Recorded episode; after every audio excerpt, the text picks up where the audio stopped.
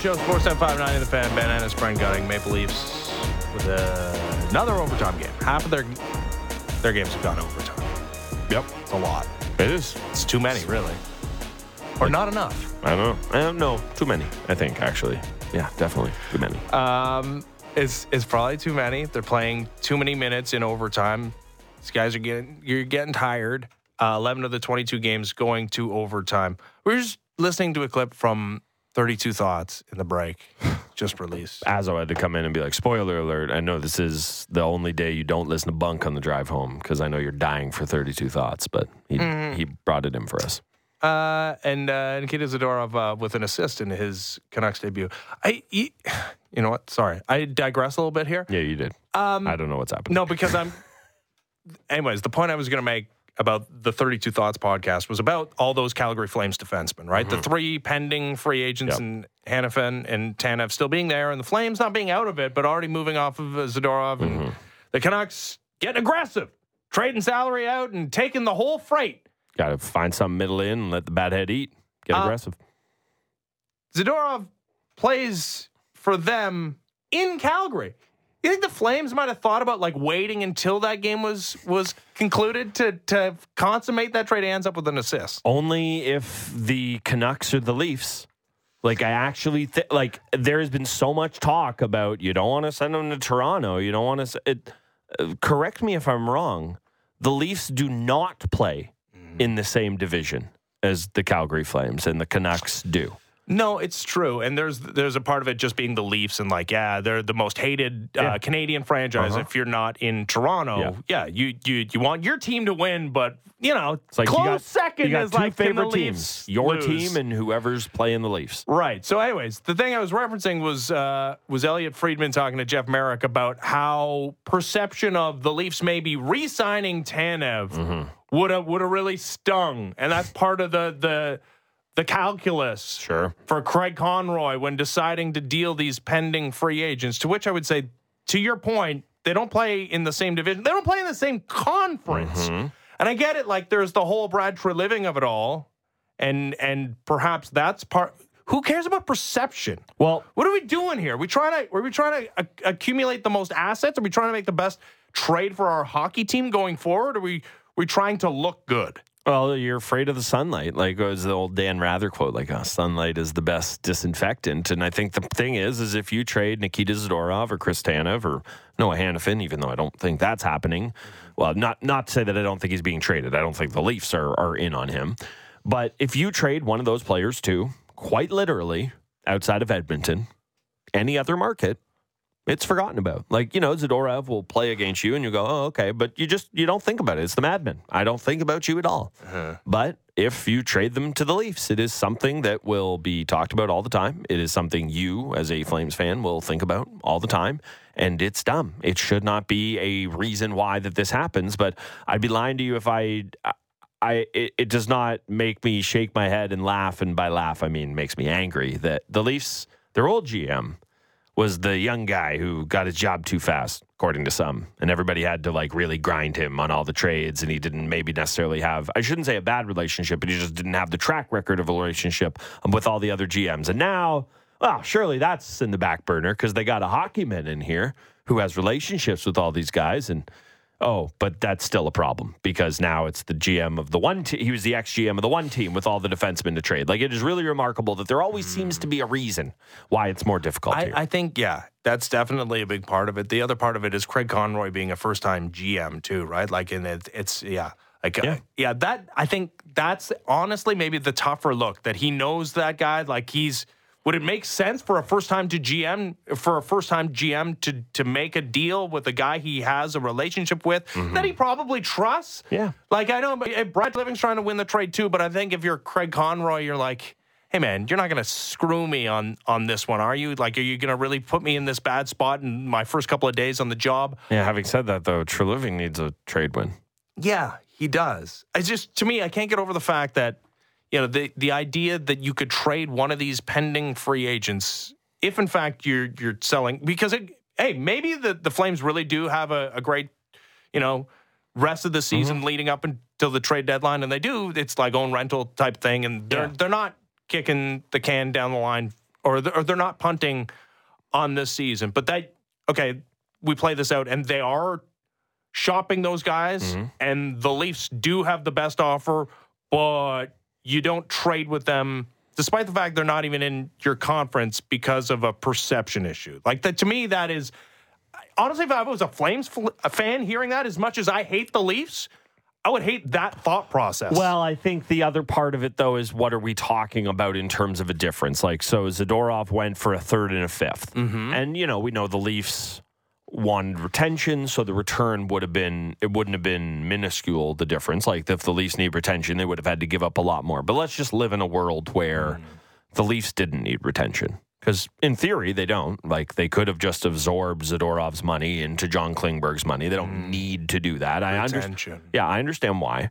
But I think if you're a Flames fan, there are probably a lot of them who go, yeah, honestly, like if it's a third and a fifth from Vancouver and it's a third and a fourth from Toronto, who cares? okay, Yeah. well, yeah, I mean that. Because, well, but but that that's probably the difference. Like I don't think Brad Yeah. came in there and was like, I absolutely must have Zadorov. It's a it's a second and a third or Mm. something like that. I don't think that's what happened here. I think that there was a fair offer made. It was probably again, it was probably a better one given that they needed retention to be involved in all this. But I think that if it's close, there is a chunk of people who would say, yeah, I don't care. oh, so he's he's playing to the base then. Craig Conroy's playing to the base. This I think is there's something to well, and again, it's not you know ownership gets involved in these conversations as well, and there may be some there there may be some saying, okay, yeah, don't give Treliving the win. We saw how this just left. It wasn't exactly the rosiest of exits here, so yeah, if all things are relatively equal and mm-hmm. it's a fourth versus a fifth, and again, I have no idea if that's what the case was. I don't think it would have been, but uh, it's just some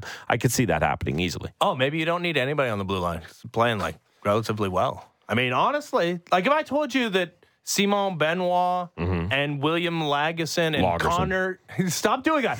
And Connor Timmins were were making up and, and maybe Timmins to a lesser degree because Yeah. he's been a point producer and like you said, the Yeah. advanced stats are, are are there. They're so good. If I told you those three guys were 50% of the Leafs blue line right now and they were outplaying the Boston Bruins Mm-hmm. for the majority of the hockey game last night or on Saturday, what would you have said?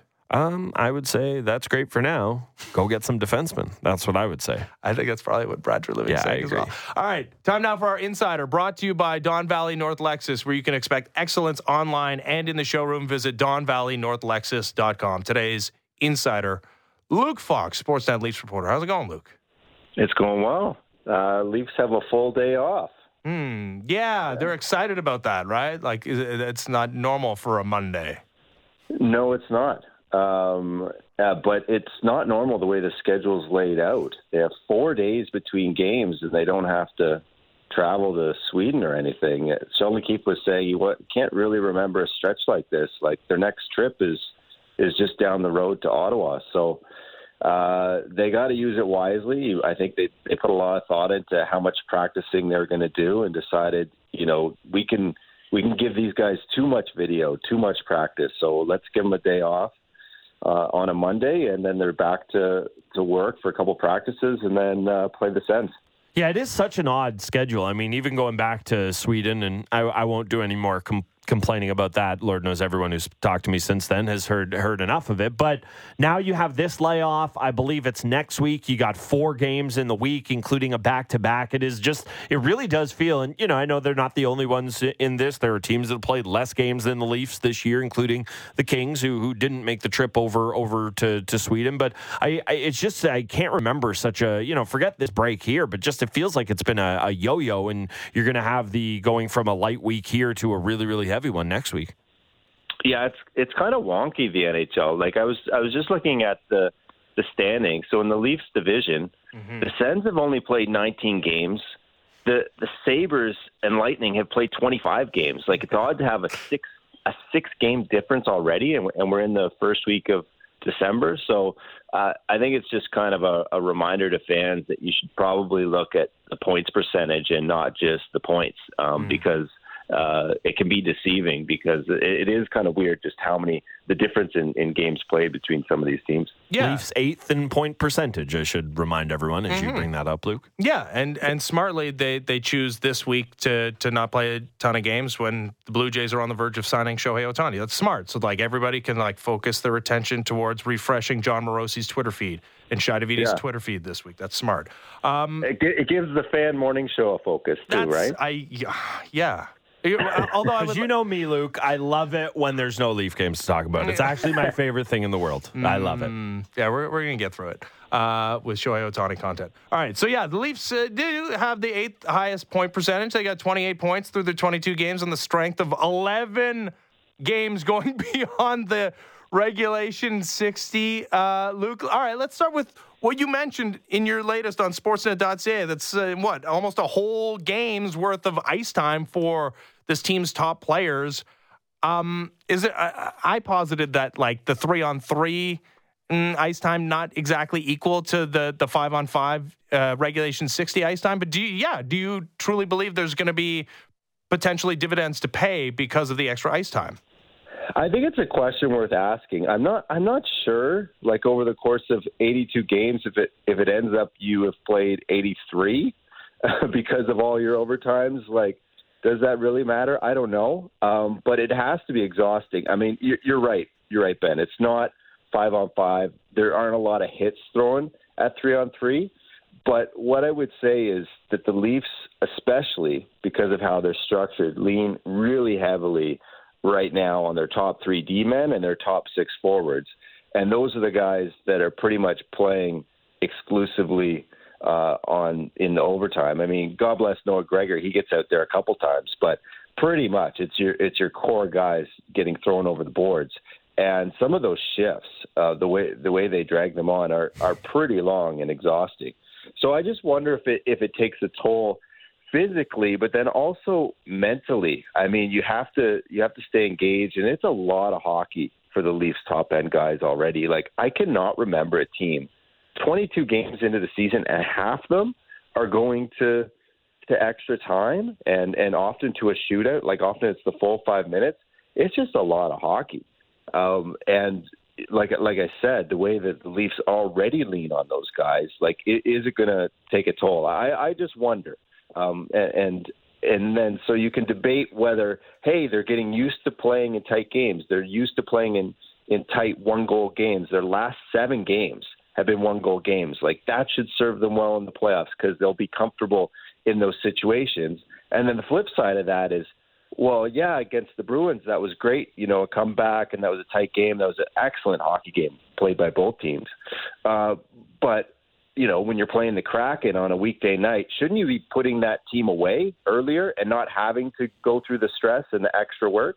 So I, I see both sides of the argument. I think it's just a fascinating point to bring up. Yeah, just uh, just ask Sheldon Keefe. He would certainly uh, be happy to hammer home that, that point for you that you would love to uh, to to close games. You know, one thing I, I, was thinking about with the wonky schedule there, and it's a, a good problem to have. Well, a good problem for one guy, maybe uh, less good for the other.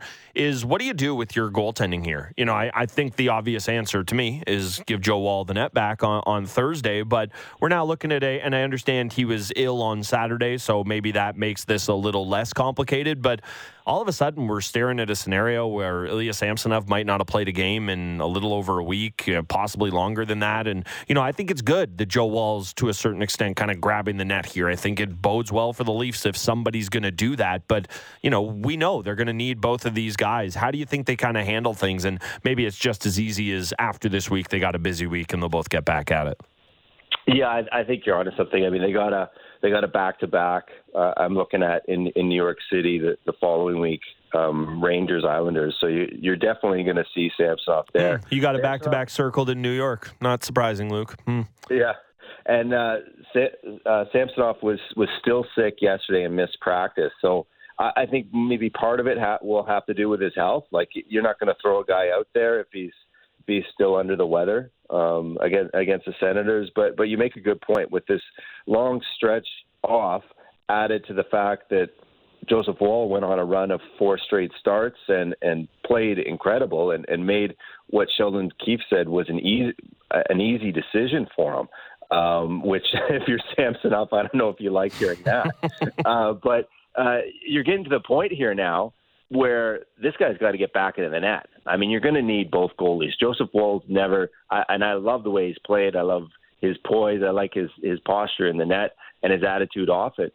But you're getting to the point where this guy has never carried the load at the NHL level, and, and you have to be mindful of his minutes, and you have to be careful of, of not losing Samsonov. Like he's going to be kind of cold now. Mm-hmm. Um, so yeah, it's it's a lot for them to manage heading into this stretch, but I, I think you're going to see a bit more of a balance. But no doubt, based on merit, uh, we know who the Leafs' number one goalie is right now at this moment. Yeah, Joseph Woll uh, deserves the start on Thursday, whether he gets it or not. It'll be a, an interesting debate uh, to be had in the coming days. So, Auston Matthews is a great player. There's no debate about that.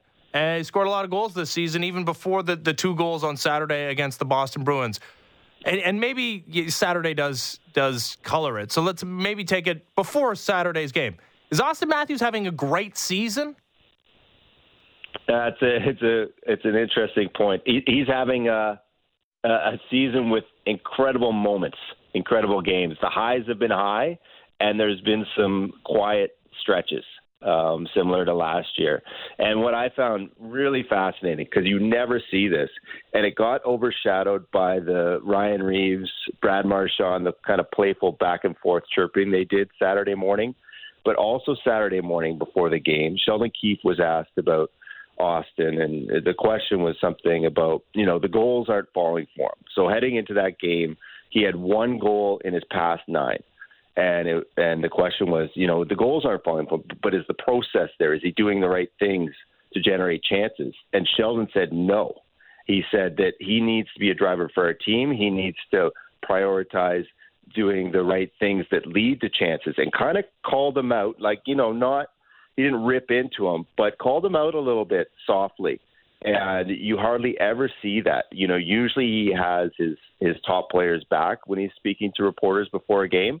And then the Matthews line uh, went out and just dominated. Uh, I believe the shots were 22 to six when that top line was on the ice. And Auston had one of his best games of the season, and and and that's apart from you know tying the game and, and saving a point with uh, 5.7 seconds left on the clock. He was just dominant.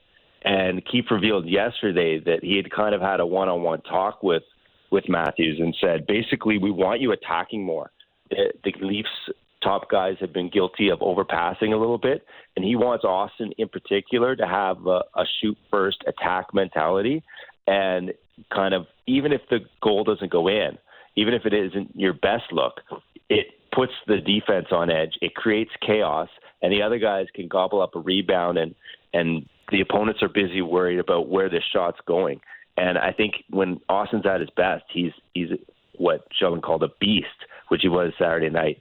And uh, you know he had a ton of shots. He was all over the puck.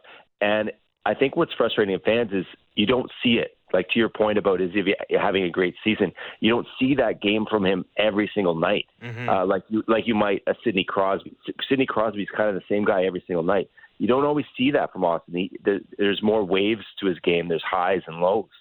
Uh, so I think that's uh, on the coaching staff to try and get that out of him. And and sometimes I wonder with with not just Auston but other of the top guys, it's like so you need an opponent like the Boston Bruins to bring that out of you. Does, does the Seattle Kraken do it for you? Not always. Uh, almost never. I actually think is the way I would I would posit that. You know, let me let me throw something else at you, and I think the the uh, the knowledge of a one on one meeting is interesting. There, uh, oh, genius by Sheldon Keefe to tell the sixty goal man to to shoot it. I, I that, well, but the yeah, problem but... the problem is is you can't you, you can't do that every every three days, right? Like you cannot be having a one-on-one meeting. It's the same thing of like we roll our eyes. You know, if a team has a players only meeting, you go, ooh.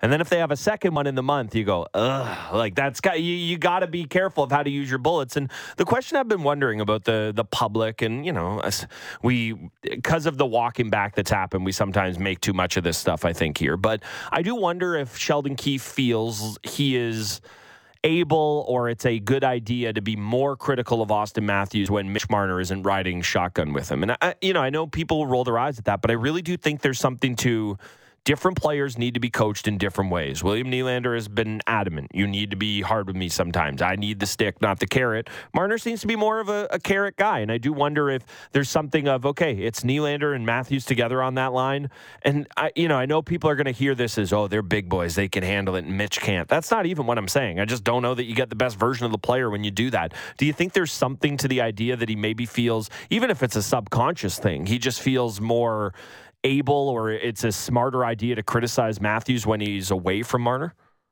Uh, no, you're you're 100, percent and, and it, it's not just Sheldon; it's it's other coaches too. When you talk to them about coaching methods, that you can't coach every player the same way. You have to coach to the personality. It's like a teacher at, at school. Like mm-hmm. different different students have different ways of learning. Some it could just be you talking to them. Others, you need to get out. Mine was the, just the, get out of here. We got to teach these other kids something. That just for the record, that was a method that worked with me. Well, it's it's just different methods for different people, and and I think that's 100 percent the case with with Auston and Mitch and, and Nylander. I mean, Sheldon feels comfortable calling out Nylander when he's not playing his best because he knows Nylander can take it. He knows Auston can take it a little bit. Mitch just quite honestly, he's just kind of a little bit more of a sensitive guy, and and maybe part of that has to do with um, being a Toronto guy, not being the guy that flies off to Sweden in the off season or Arizona. Like he lives it, he grew up with it, he knows it, he wears it, all that. So if Sheldon were to to rip Mitch publicly uh, and be hard on him, it, it would have a different effect than if he does it for the other guys, and and I think that's very very much true. Are you a carrot or a stick guy, Luke? Like, what do you respond best to? Oh, the probably the carrot. I'm pretty sensitive. Yeah, I'm, I'm, yeah. Anyone listening as well, I, I need the carrot. I actually need caviar. Carrots aren't good enough for me. No, it's funny. Like, yeah, I sit here and I, we haven't been explicit in, in like criticizing Mitch Marner's inability to take the stick, but like, yeah, I've given the same position. Like, I absolutely would respond the same way. If if somebody mm-hmm. you know, gave me the stick, I'd be like, I, I'm so I would respond very poorly. I, want the carrot. uh, all right. Uh, three carrot guys. Uh, see you, Luke. Thanks, buddy.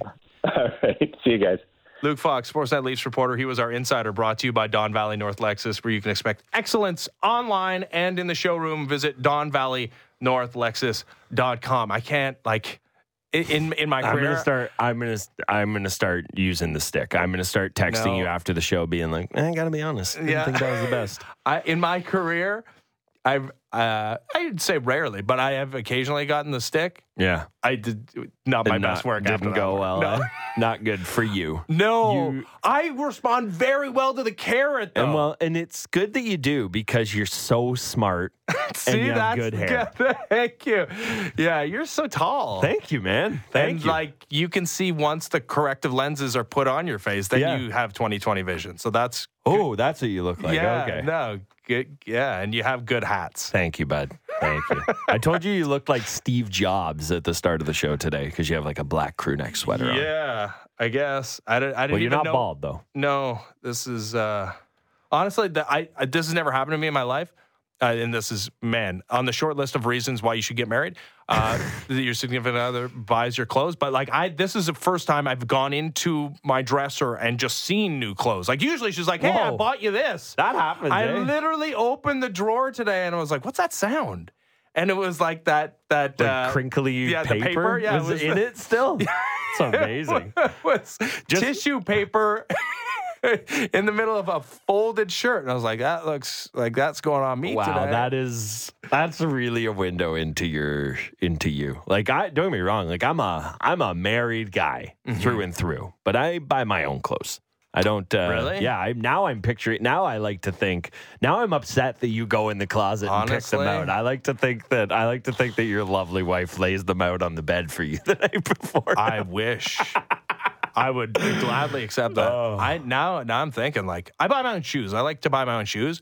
You were I bragging about some uh, some fancy ones you had when we went to the Leaf game last I had time. Gucci shoes yeah. on. No big I didn't want to. I didn't want to name drop. I wanted, no, I wanted to fine. let you. No, oh, I wanted okay, to, like, I didn't want to steal that from yeah. you. Yeah, Gucci oh Gucci. You want to yeah. hit me up? Like that's fine.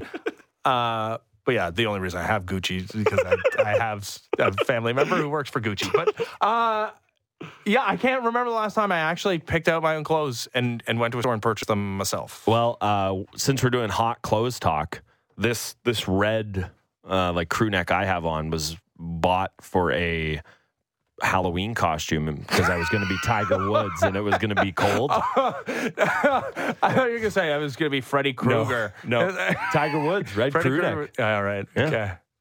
That's good. You know, retrofitting Halloween costumes That never got worn into just staples of my wardrobe. good. It's good I, I. I actually think that's worse than if my wife bought it for No, me. No, it's it's much worse. Yeah, so Yeah. much worse. And you're wearing the yeah the golf hat as well. Good no, the, this golf hat I bought because I was like, I love golf. It had nothing I mean, to do how with the Halloween different- costume. Fr- like the Halloween costume It looked really how no- much different than it- what you're the wearing. Only the only difference, the only difference is that it was a plain black Nike hat as opposed to a blue one that Yeah. said golf on it. you're basically wearing Basically, a yeah. Halloween costume Yeah. right now. All right, comedian and actor Sebastian Maniscalco coming to Scotiabank Arena on November 22nd next year as part of his It Ain't Right tour. We're giving away tickets. To enter, all you have to do is tune in to episodes of the Fan Morning Show, listen for the code word, then text the code word to 590 590. Today's code word is comedy.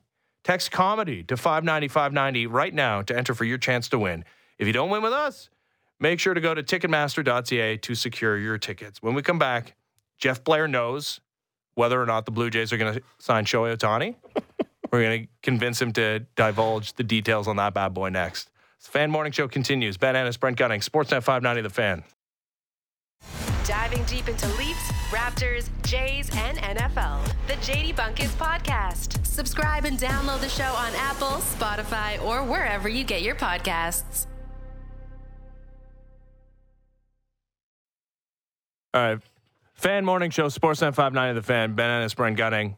We're, we're at the keeping tabs on Japanese Reddit portion of the Shohei Ohtani discourse. I that's just my life. Forget when Shohei's involved. I just Yeah. want to know what's going on over there at all points in time. So I'm keeping tabs at all all times. Yeah, so there is, I, I guess, a Japanese report confirming Susan Slusser's speculation that Ohtani was in San Francisco at Oracle Park meeting with uh, Bob Melvin.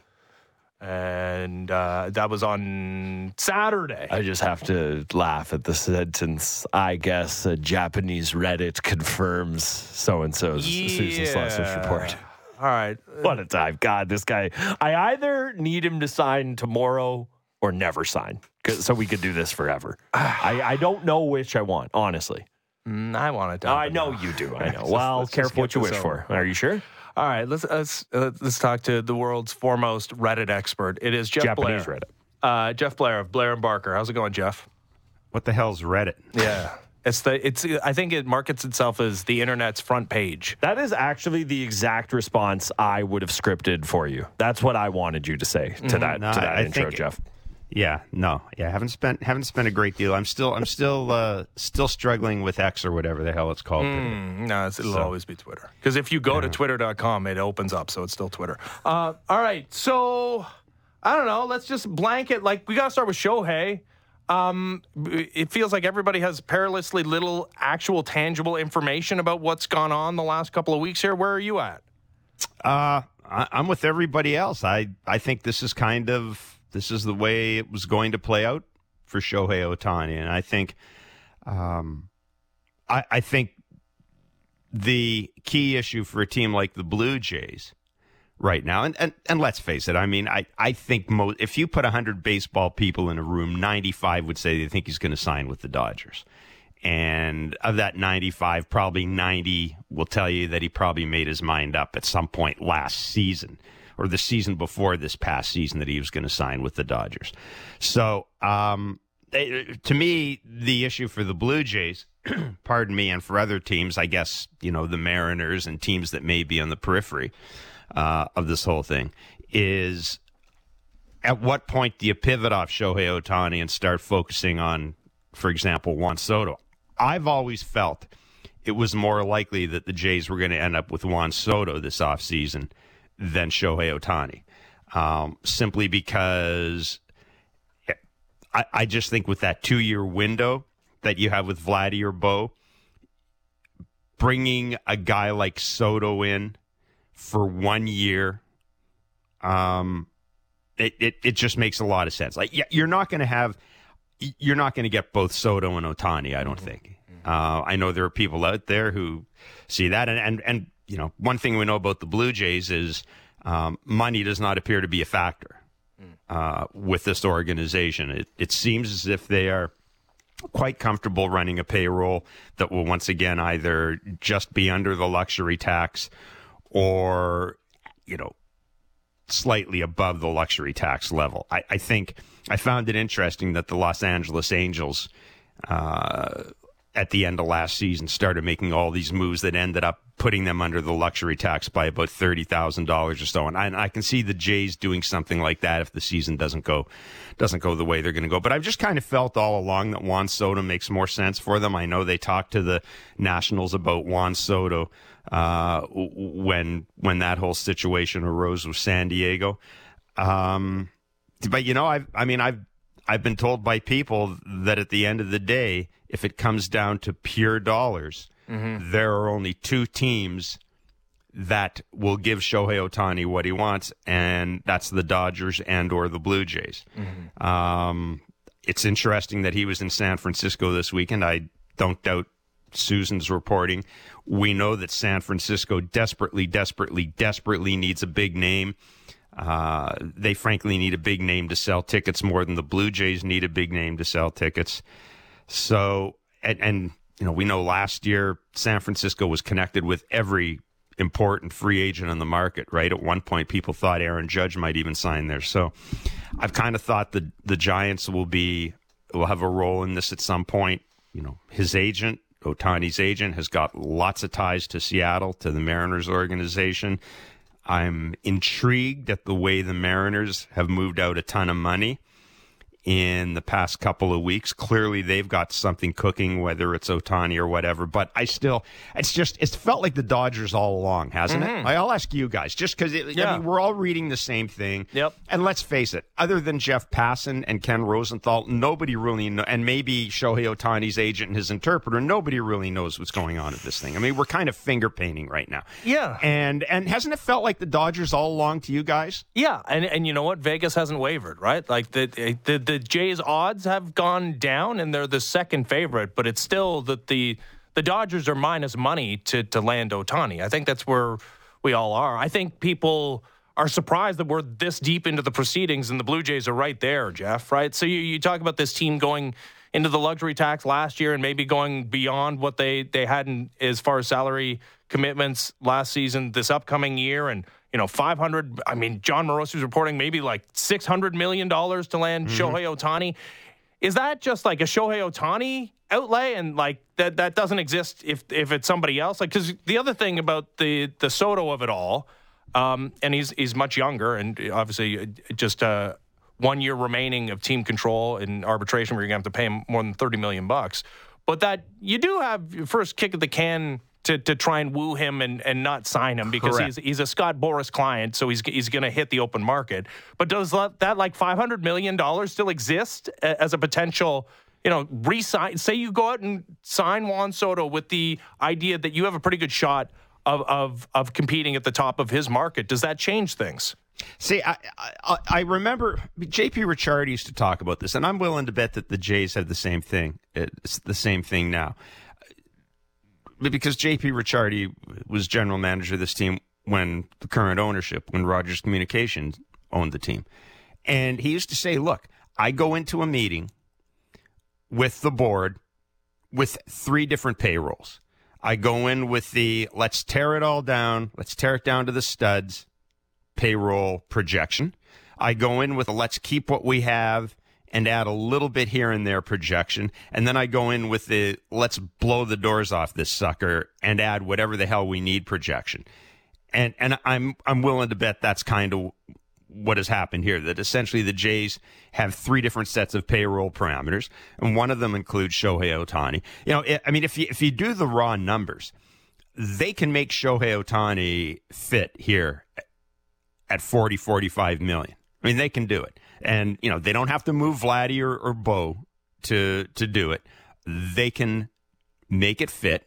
Um, they've saved money with the free agents they've let go. Now, granted, uh, a couple of players get pretty sizable increases. I think Bo goes up by nine million dollars this year.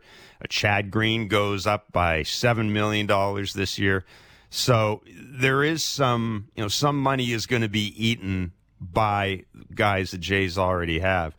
But if you absolutely, if you look at things kind of from a distance, if, you take a step back, there are a bunch of factors at work here.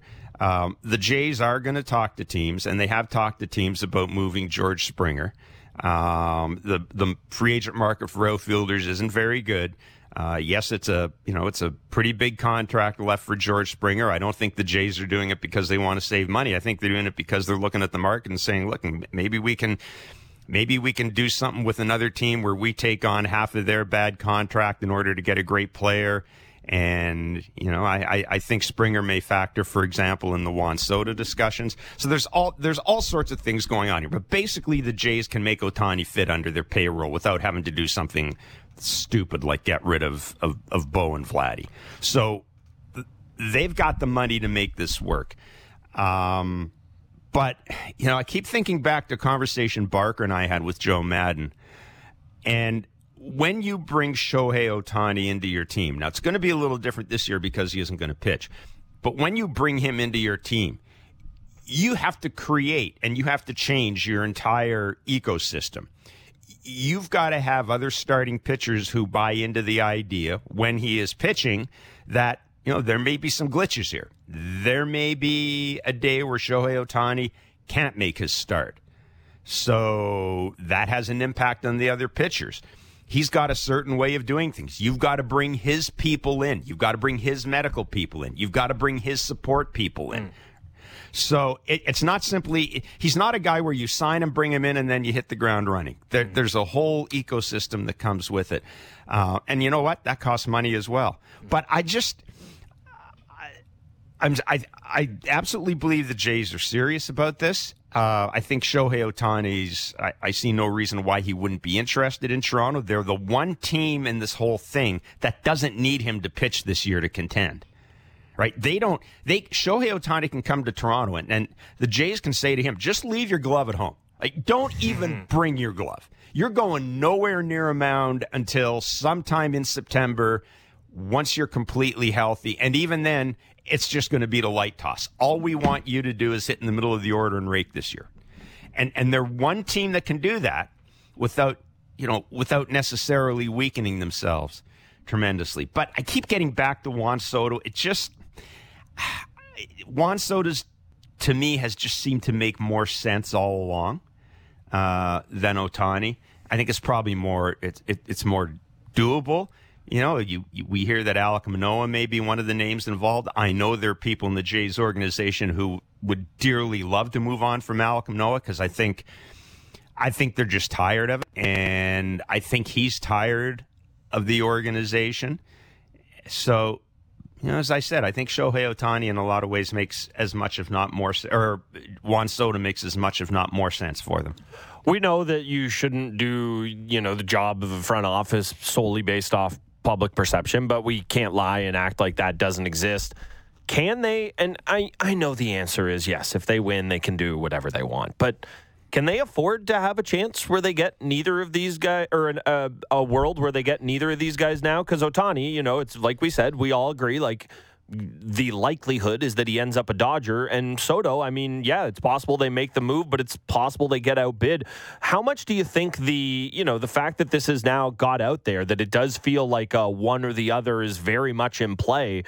Do you think they can kind of afford, from a perception standpoint, to strike out on both? And again, no one's going to fault them for not signing Ohtani. I think that's where we all expect this to go. But I do wonder if there'll now be seen as, oh, you better go get Soto if you're not able to, to land Ohtani. And I, I know that's not necessarily fair, but we, we know life isn't fair, Jeff. No, listen, I, I think you're you're dead on. Uh, you're bang on with that. Look, uh, you know the premium seating that is being put in at the Rogers Center is going to be cheap. You know, Shy, I, I, believe Shy wrote a couple of weeks ago that people are being asked for a five year commitment on those premium seats with the understanding that the tickets will increase 2% a year.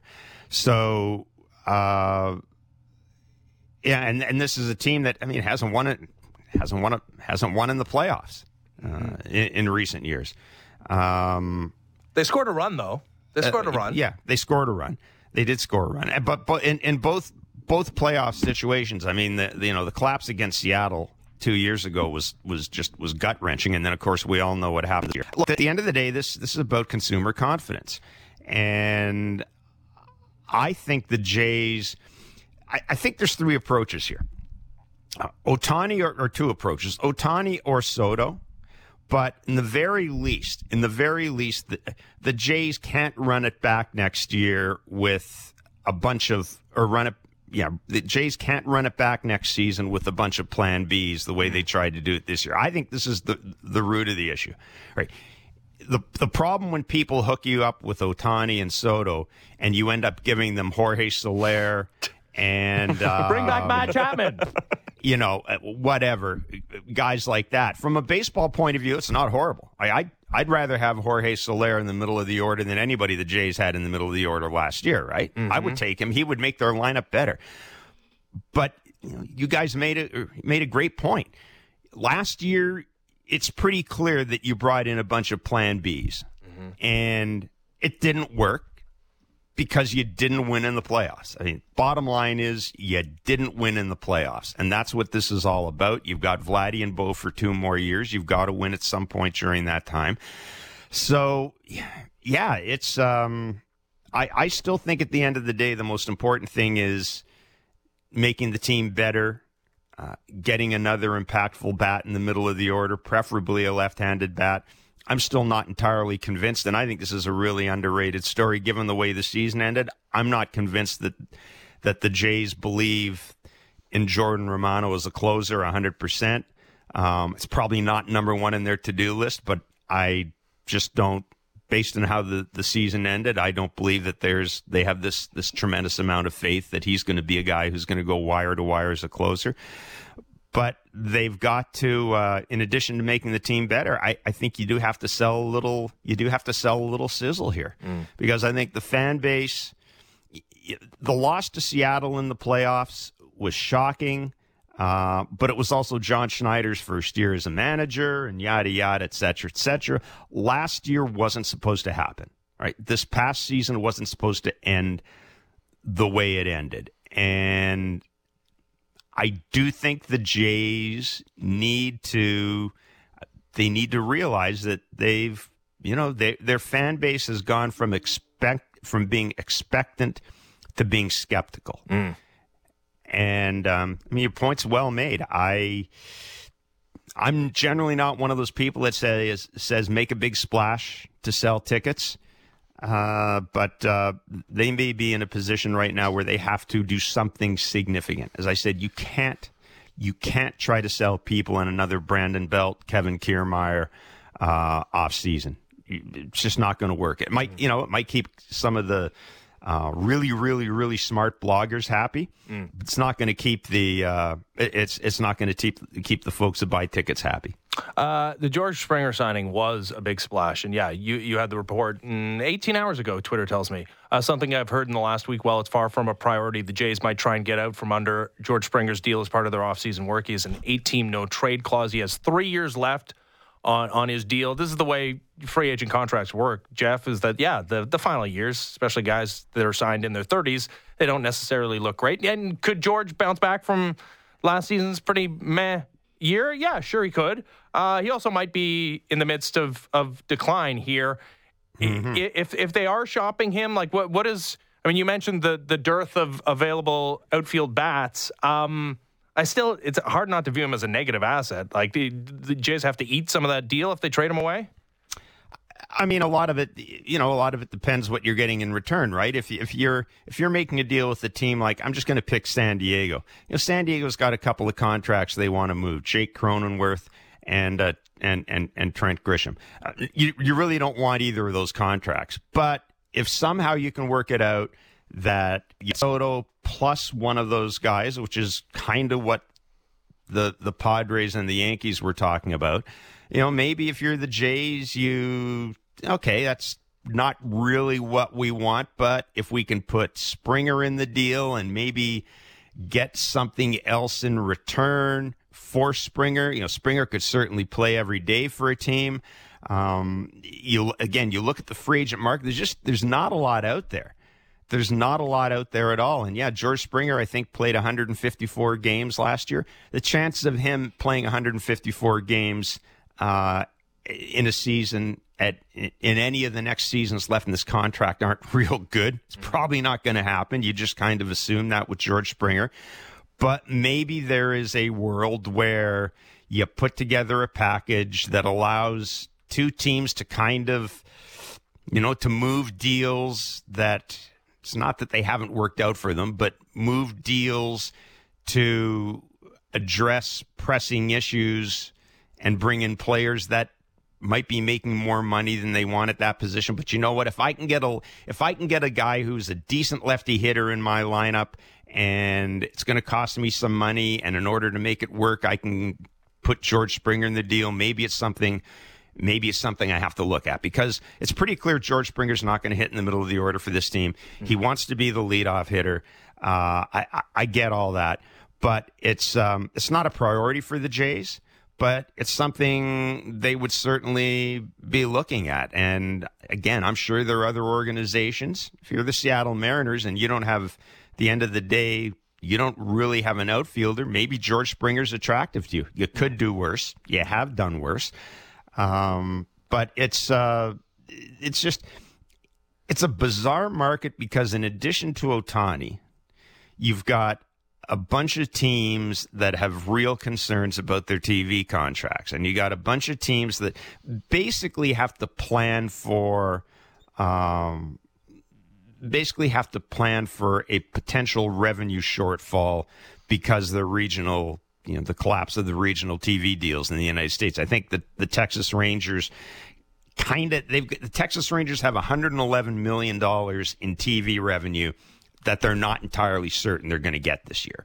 So that's one of the reasons you've seen the Texas Rangers, who a lot of people thought would be a sleeper for Shohei Ohtani. It's one of the reasons you've seen the Texas Rangers kind of take a step back here. Mm. There's just there's, there's a bunch of stuff going on right now in the market. Uh, you know, we haven't even talked about the fact that there is a team in Baltimore that uh, won the division, mm-hmm. has an ungodly number of young players. I mean, the Orioles could ship two young starters out mm-hmm. in the offseason, and, and and they've got more than adequate replacements. So there are there are a bunch of things that at, at work right now in the game, um, and, and I think for that reason, you are going to see a team like the Blue Jays be really aggressive when it comes to a deal like George Springer's. Uh, we shall see. Uh, winter meeting starting today in Nashville. Jeff, thanks for this. Appreciate it. Thanks, boys. Be good, well. Good morning. Yeah, good morning, Jeff Blair, Blair and Barker. Uh, you got the good morning. I just feel like if anybody would either completely just like lambaste me for that or not care is perfect. Again, like that it. one sounded kind of natural. That one yeah. kind of like sounded right. like it Sorry, I'll be worse next time. Yeah. Is that what you wanted from me? Can you try? I, w- I don't need to. uh, we don't have a ton of time for this, but yeah, Ohtani is not the most seamless fit right? Like Soto, he plays a position that you actually need to fill. Wow, you're already turning on Ohtani before no. the Jays even sign him. Yeah, Ohtani's DH, so uh, no, another no, reason why you want, no, no. ship out. That's my tag. Mm-hmm. You can't have it. Okay, we'll be saving that for when he signs with the Dodgers in the coming days. All right, uh, this has been the Fan Morning Show. Sports at 59 Fan, Ben Ennis, Brent Gunning. Good morning.